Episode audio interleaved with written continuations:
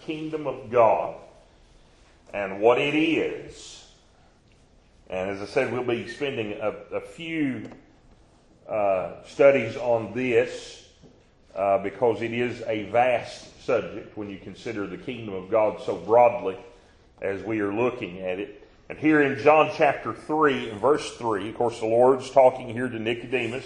Nicodemus has approached him by night. He's came to him to talk with him, to learn of him, to figure out who Jesus is exactly.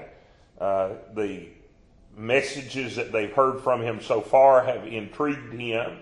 The ideas of the healings, the miracles that he had worked, this was appealing to them, and he wanted to find more out. And Nicodemus came to him, but he was probably coming as a response of the other Jews wanting him to go. This is probably not Nicodemus going simply on Nicodemus's choice. He was probably going as a representative of the other Pharisees to try to figure out exactly what was going on. And whether or not Nicodemus believed here or not, he would believe. He would be one that would be a follower of Christ Jesus. He would be one that would take his body, of course, and bury it with Joseph of Arimathea in Joseph's tomb. But here, as Nicodemus comes to him, Nicodemus understood that the things that Jesus was doing was obviously from God, that he had to be sent from God in order to have such ability and to be able to heal and do the miracles that he was doing. That's what he says there in verse 2. When he says, Rabbi, we know that thou art a teacher come from God, for no man can do these miracles that thou doest, except God be with him. Jesus answered and said unto him, Verily, verily, I say unto thee, except a man be born again, he cannot see the kingdom of God. Now, again, Nicodemus was one of those Jews who thought he was in the kingdom. And why did he think he was in the kingdom of God? Because he was of Abraham's seed. He was a Jew. And from their perspective, from what they understood concerning the covenant of the Old Testament, what God had covenanted with them there, from his perspective, he understood that because he was a Jew, he was okay. And Jesus goes right to the heart of Nicodemus's problem and what Nicodemus needed by declaring to them, Nicodemus, you have to be born again before you can enter into the kingdom of heaven, the kingdom of God.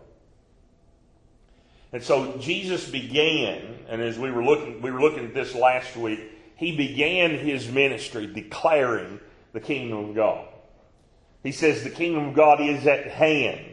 We looked at those passages of Scripture where he declared this. He came preaching the kingdom. This is his message even here to Nicodemus about entering into the kingdom of God. That was his message that he was proclaiming, that man could have an entrance into the kingdom of God and a surety of that entrance, and that it wouldn't just be Jews, but also of the Gentiles as well.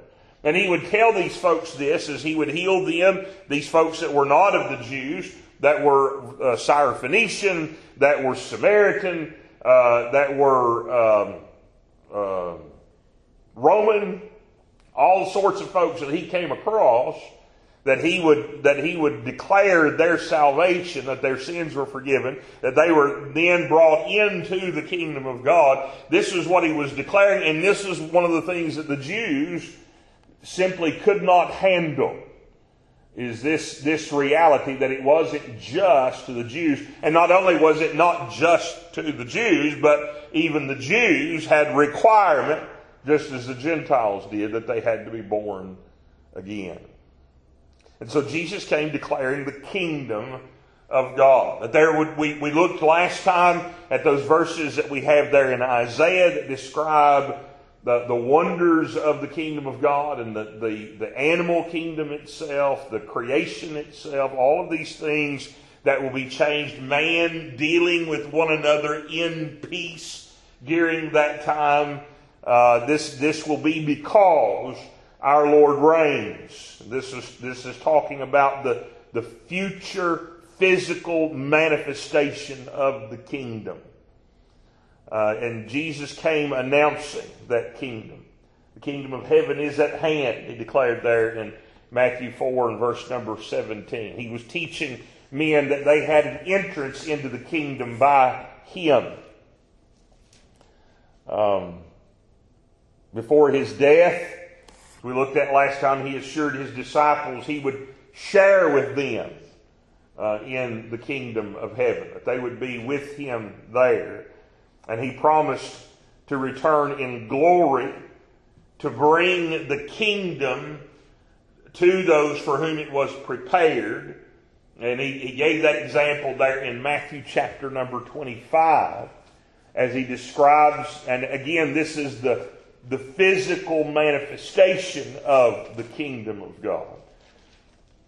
And we're going to look at that in just a moment, that there is a spiritual side to it, that it's going on right now. It's happening. It's already in force. But there's coming a day when our Lord will manifest it physically, when he will come again, when he will take the throne of David and sit upon it, and he will rule heaven and earth from that place for 1,000-year period, which is called the millennial reign. His reign's not going to stop at the end of that 1,000 years. That's just 1,000 years marked off for him to accomplish some things. At the end of that 1,000 years, when that finishes, he's going to finish the particular work that he has prophesied, but his reign goes on. It doesn't stop there. His reign continues, you see. He still rules. He still reigns. It's not going to end at that 1,000 years. There's just particular prophecies that will be fulfilled at that 1,000-year period that he's going to accomplish and that he's going to do, that he's given for us in the book of the Revelation. That's the only reason that 1,000 years is set apart, you see, is because there are things he's going to do at the end of it, at the beginning of it, and at the end of it, of that 1,000-year reign. His reign still goes on. His kingdom continues on even after that 1,000 years is done.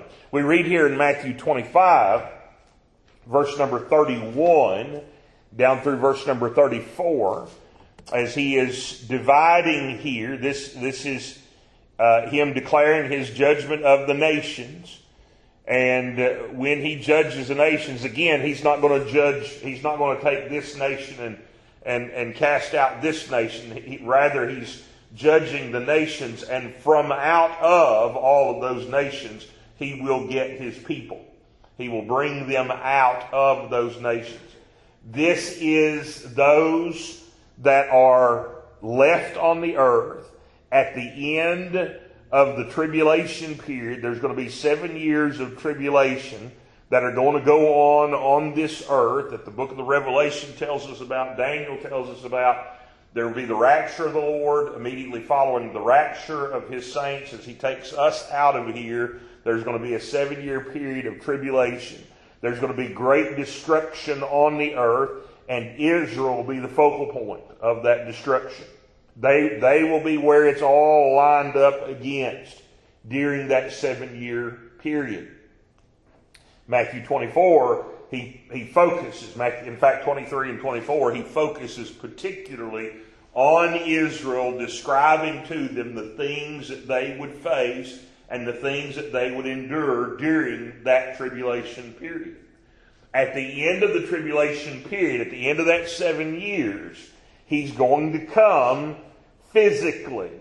He's not going to come in the clouds as he did in the rapture, but during this time he will actually set foot upon the earth. Zechariah tells us that he's going to set foot upon the Mount of Olives, and that mountain is going to split in twain when he stands upon it. And he's going to take his throne in Jerusalem at that time, and thus begins the 1,000-year reign of Christ. And it's at the beginning of that 1,000 years that he's going to be gathering his people to himself. That's not those that are raptured. We're already with him, you see. It's those rather that were saved during the tribulation period that are among the nations of the world, and he's going to be bringing them out to himself at this point, at the beginning of the millennial reign. And this event here is called the judgment of the nations. It's kind of a misnomer there, because he's not really judging the nations as much as he's gathering his people out of the nations is what he's doing there. But notice verse 31. It says, "When the Son of Man shall come in his glory, and all the holy angels with him, then shall he sit upon the throne of his glory. And before him shall be gathered all nations. And he shall separate them one from another, as a shepherd divideth his sheep from the goats. And he shall set the sheep on his right hand, but the goats on the left. Then shall the king say unto them on his right hand," that's his sheep, "Come, ye blessed of my Father, inherit the kingdom prepared for you from the foundation of the world. For I was an hungered, and ye gave me meat. I was thirsty, ye gave me drink. I was a stranger, and ye took me in. Naked, and ye clothed me. I was sick, and ye visited me. I was in prison, and ye came unto me. Then shall the righteous answer him, saying, Lord, when saw we thee an hungered, and fed thee, or thirsty, and gave thee drink? When saw we thee a stranger, and took thee in, or naked and clothed thee? Or when saw we thee sick or in prison and came unto thee? And the king shall answer and say unto them, Verily I say unto you, inasmuch as ye have done it unto one of the least of these my brethren, ye have done it unto me." So this, by the way, is not their salvation that he's declared. It's not because they did these works that they are saved. It's because they are saved that they did these works, you see. He calls them the righteous. They are the righteous because Christ Jesus is their Savior. They prove that He is their Savior by the love that they had for others, by the work that they did toward others, you see. They proved that love. They proved they were indeed the children of God by how they treated others around them, especially during that tribulation period. Because during that time, it's every man for himself. That's how the world is viewing it. It's killed or be killed. It's do everything I can to survive. That's what the world, that's the mode the world will be in. And yet, God's people, those that will be saved during that time, and that's the remarkable thing, that in the midst of all of this destruction that's going to be going on the earth during that 7-year period, God's still going to be saving souls. And there are those that He's going to redeem unto Himself out of that mess, out of that judgment that's going to be going on the earth during that time. There will be those that are saved during that time. He's going to redeem them unto Himself. And the proof that they are indeed the children of God is the works that they are doing for others. That's going to be found in them. They're going to be unique compared to the world, because the world is going to be this other crowd that he makes mention of here, the goats, those on his left side. In fact, he tells them, verse number 41, "Then shall he say also unto them on the left hand, Depart from me, ye cursed, into everlasting fire, prepared for the devil and his angels. For I was an hungered, and ye gave me no meat. I was thirsty, and ye gave me no drink. I was a stranger, and ye took me not in. Naked, and ye clothed me not. Sick, and in prison, and ye visited me not.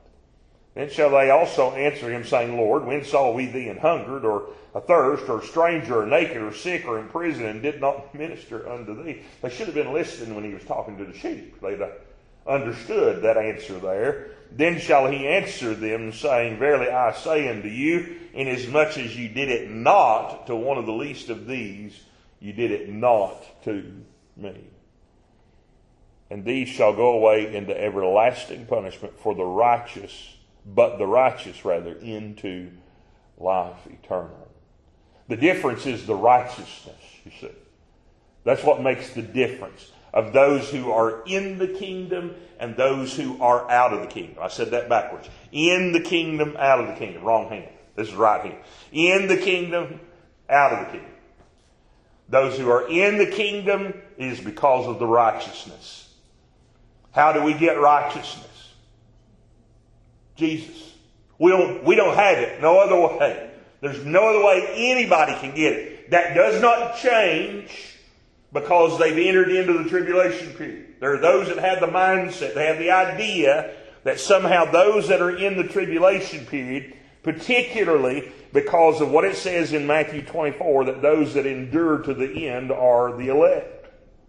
Well, the reason they're going to endure to the end is because they're the elect. It's not that they're elect because they endure, you see. It's backwards. But there are those that think, well, because it says that there in Matthew 24, that you somehow have to earn your way during the tribulation period. No, it's never that case. It's never that way. It wasn't that way in the Old Testament. It wasn't that way in the New Testament. It's not now in this age of grace. It will not be that way during the tribulation period. All the way through, since Adam until today and everything yet future. The only way you get righteousness is through Jesus Chrisrist.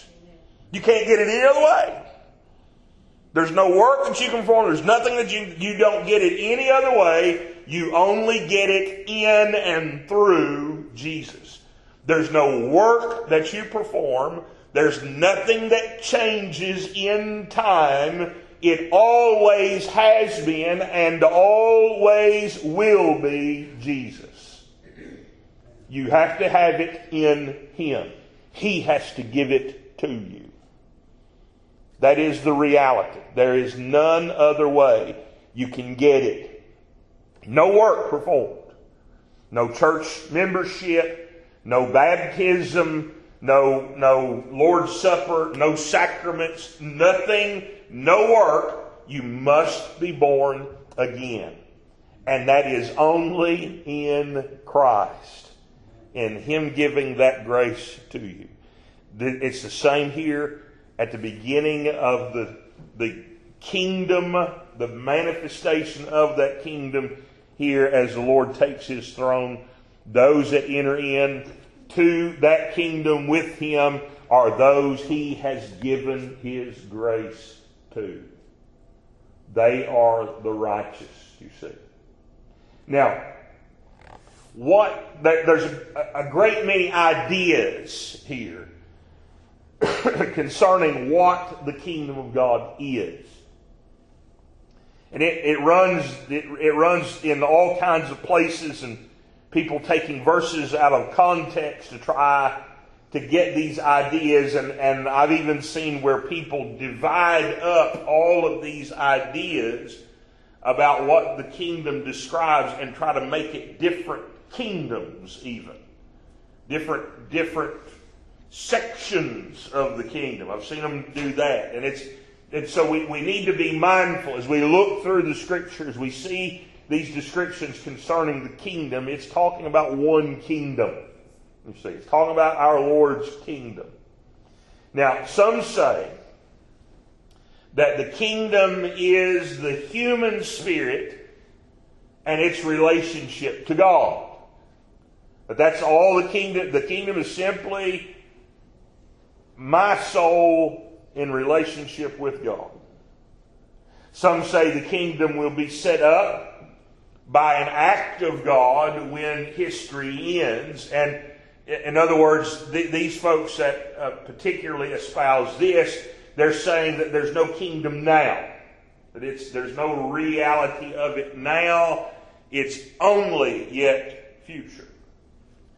Some identify the kingdom of God as only the church, and you have to be part of the church in order to be in the kingdom, and that gets really sticky there because you have the the different definitions by all sorts of people about what a church is. And then you have the different definitions of what it is to be in one of the Lord's churches. And then so you've got ideas or doctrines coming around that thought from all kinds of perspectives concerning what the kingdom is. Some even believe on that same vein that the church is going to win the world, and then once it wins the world, then Jesus is going to come back and he's going to enter into this world of only saved people.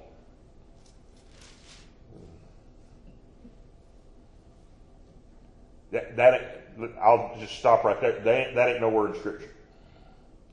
Matthew 25 tells us there's still goats there. Right? There's sheep and there's goats. And there's probably, truth be told, we're not given a number here, but the way it's played out everywhere else in Scripture, there's probably more goats there than there are sheep.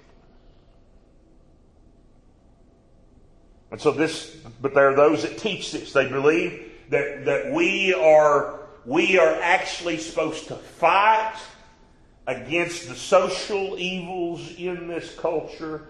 And as we fight against those social evils, we are to focus on those social things. We are to focus on the political things. And we are to make those changes so that we can usher in the kingdom of God. Well, that goes... I mean, we should take stand against social... Don't misunderstand. We should take stands against the social evils. We should take stands against evil government. We should take stands against evil politics. We should declare that those things are evil. But at the same time, we're declaring those evil. The answer to those things is not our new idea of government. The answer to those things is not our idea of how it ought to be done. The answer to those things is the gospel of Christ.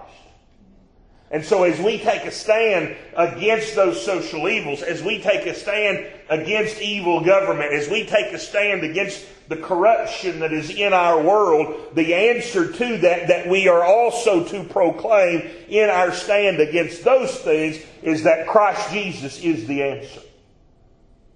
We're to declare His gospel, you see. That's what we're to be declaring to those around us. We are not going to win this world. We're to strive for that. We are to desire that. But we also know that that's not going to be the case. Paul tells us very plainly that as we draw closer to the end of days, these days that we are in will wax worse and worse. That's the reality. And so that we're not going to win this world. Again, we should desire it. That our purpose is to preach the gospel to every creature. We should stand against evil in our world, but in our standing against that evil, in our preaching the gospel to every creature, we realize all of that is in the hands of the Lord. It is not in our doing. We do because we're privileged to do. God's still the one that saves. He's still the one that moves. He is the one that moves on hearts. He is the one that makes known to them the truth of the gospel. He is the one that reaps the harvest, you see. We get to sow the seed. We get to water it, the Scripture says. But God's the one who brings it to pass. He's the one that makes it happen. He's the one that saves souls. It's not us. In fact, you will find in the commission that is given to us, there's no place anywhere in there that says get people saved. Doesn't say that. It says we're to go. We are to teach them all things that Christ Jesus has given us. And then, those that believe, we baptize them in the name of the Father and Son and the Holy Ghost. And then we continue to teach them all the things that Jesus gives us. There's nowhere in that formula where we get people saved, because we can't get people saved. We can give them the gospel. We can declare to them the word of God, but it is God that saves the souls of his people. He is the one that brings to pass the gospel in our lives. He is the one that opens our hearts. He is the one that opens our eyes to see Christ Jesus as Lord and Savior. Nobody else does that. Only God does that. He does that. We have the responsibility to tell it. We have the responsibility to teach it. We water, we sow the seed, but God's the one that brings it to pass, you see. And so we're not going to win the world, but we are to be busy about obeying our Lord. What does the Bible say concerning the kingdom of God? Go over to Romans 14. Romans 14, verse number 17.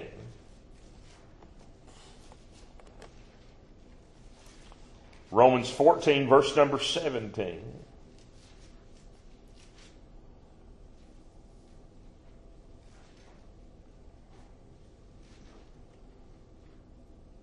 He says, "For the kingdom of God is not meat and drink, but righteousness and peace and joy in the Holy Ghost."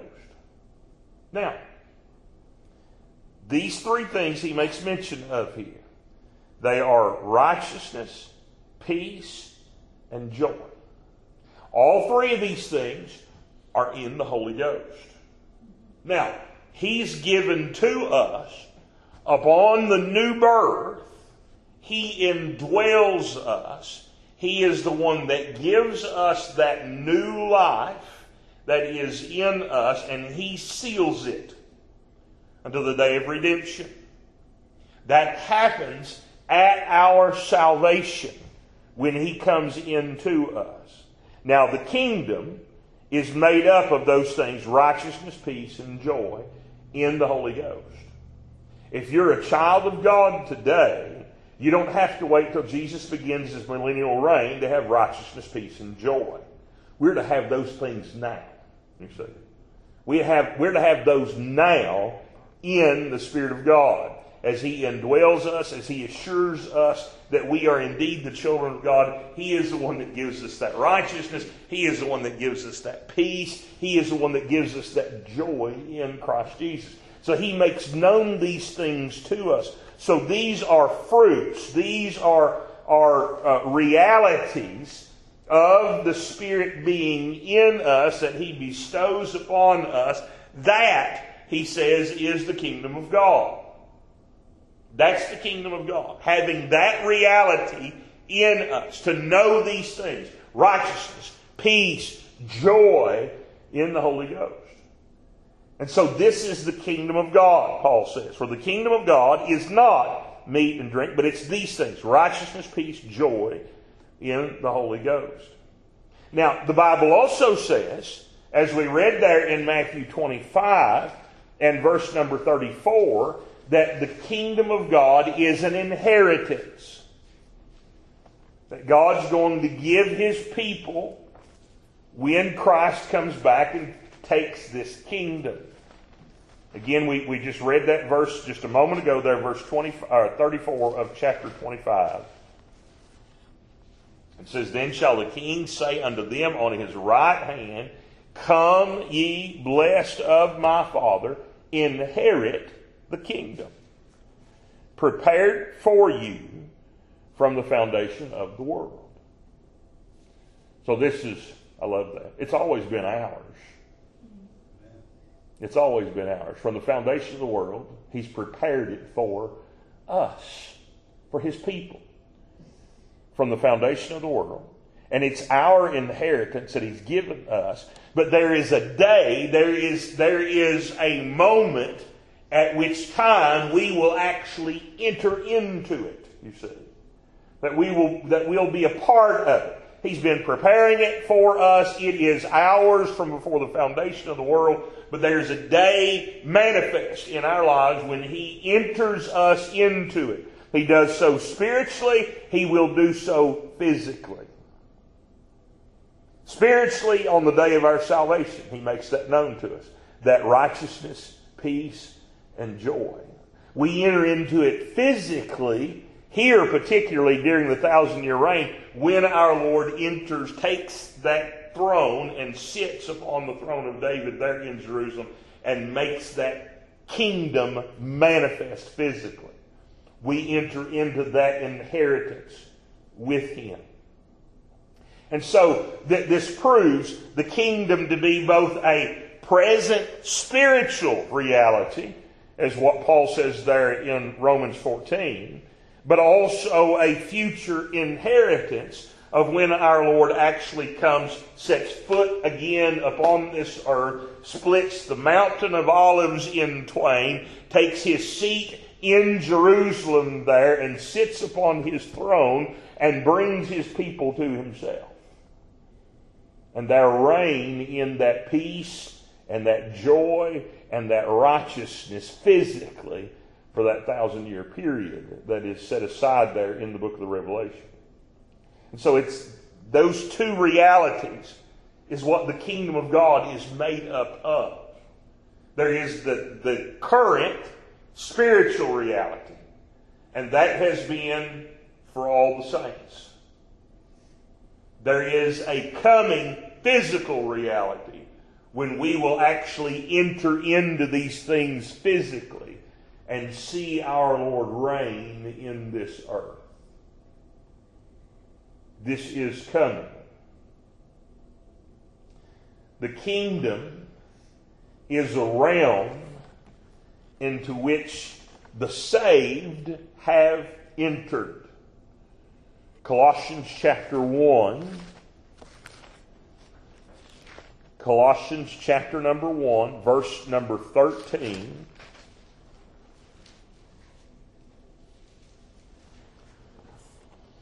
Colossians chapter 1, verse 13.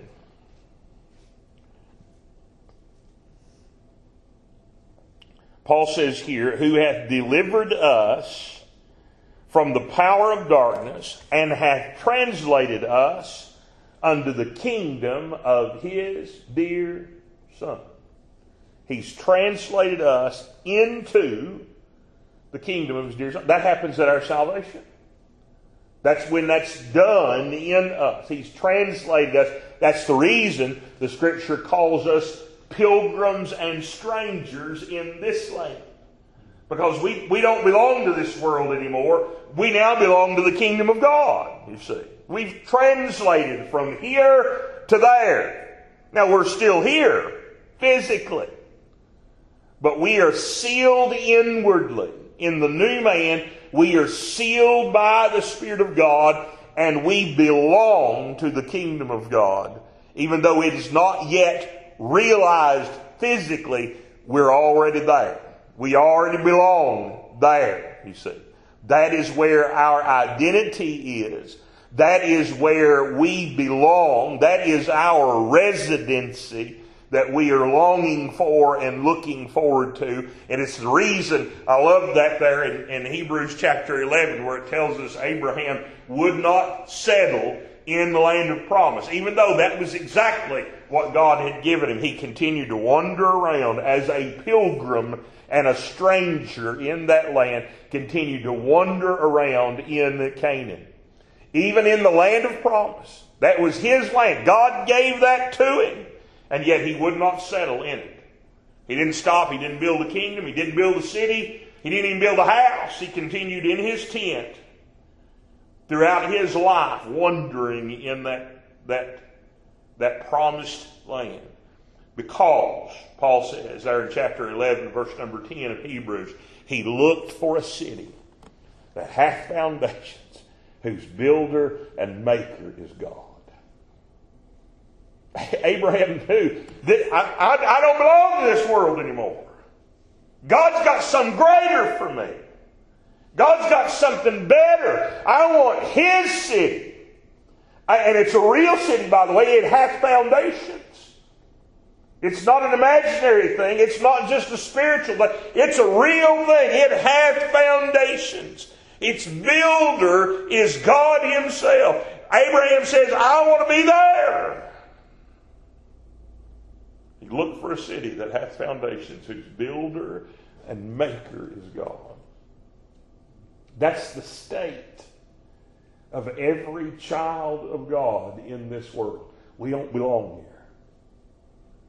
We're looking forward to something greater than anything this world has to offer. That which our Lord has built for us. We have entered that at salvation. Luke chapter 16. Luke 16 and verse 16.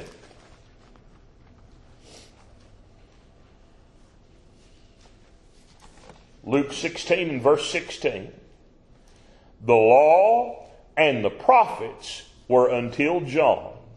Since that time, the kingdom of God is preached, and every man presseth into it.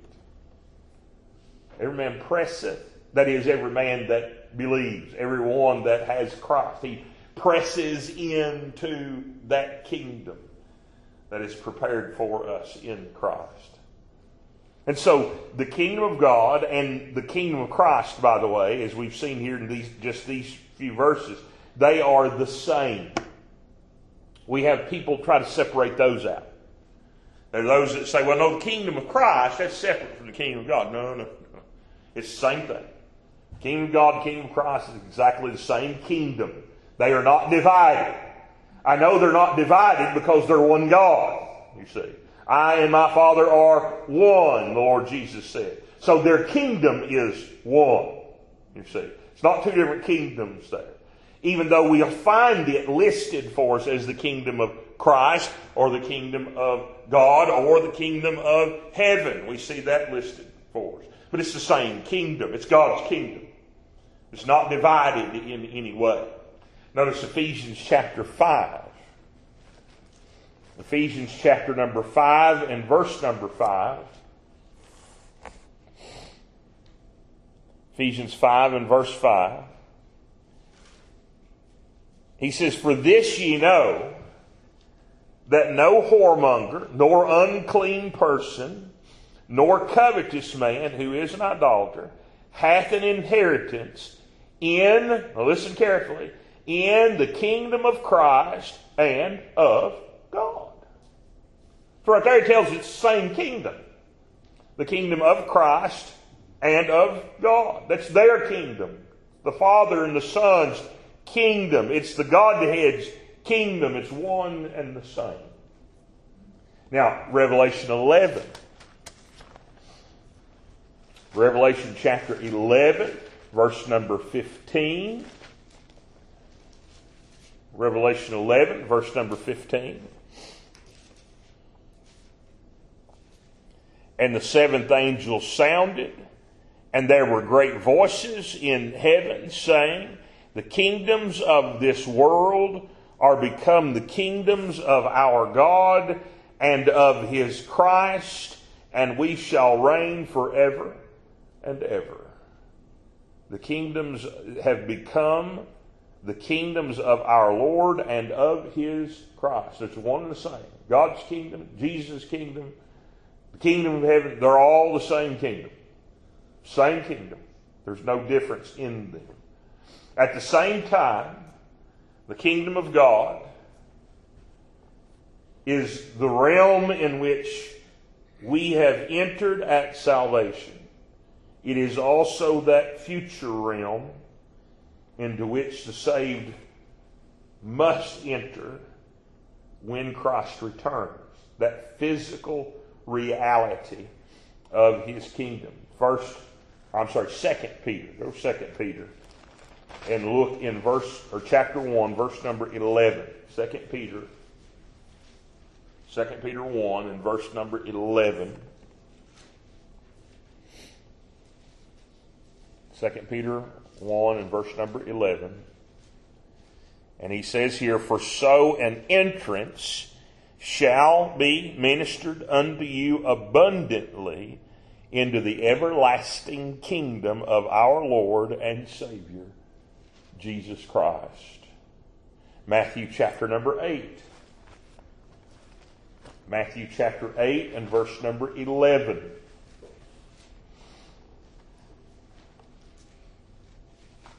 Matthew 8 and verse number 11.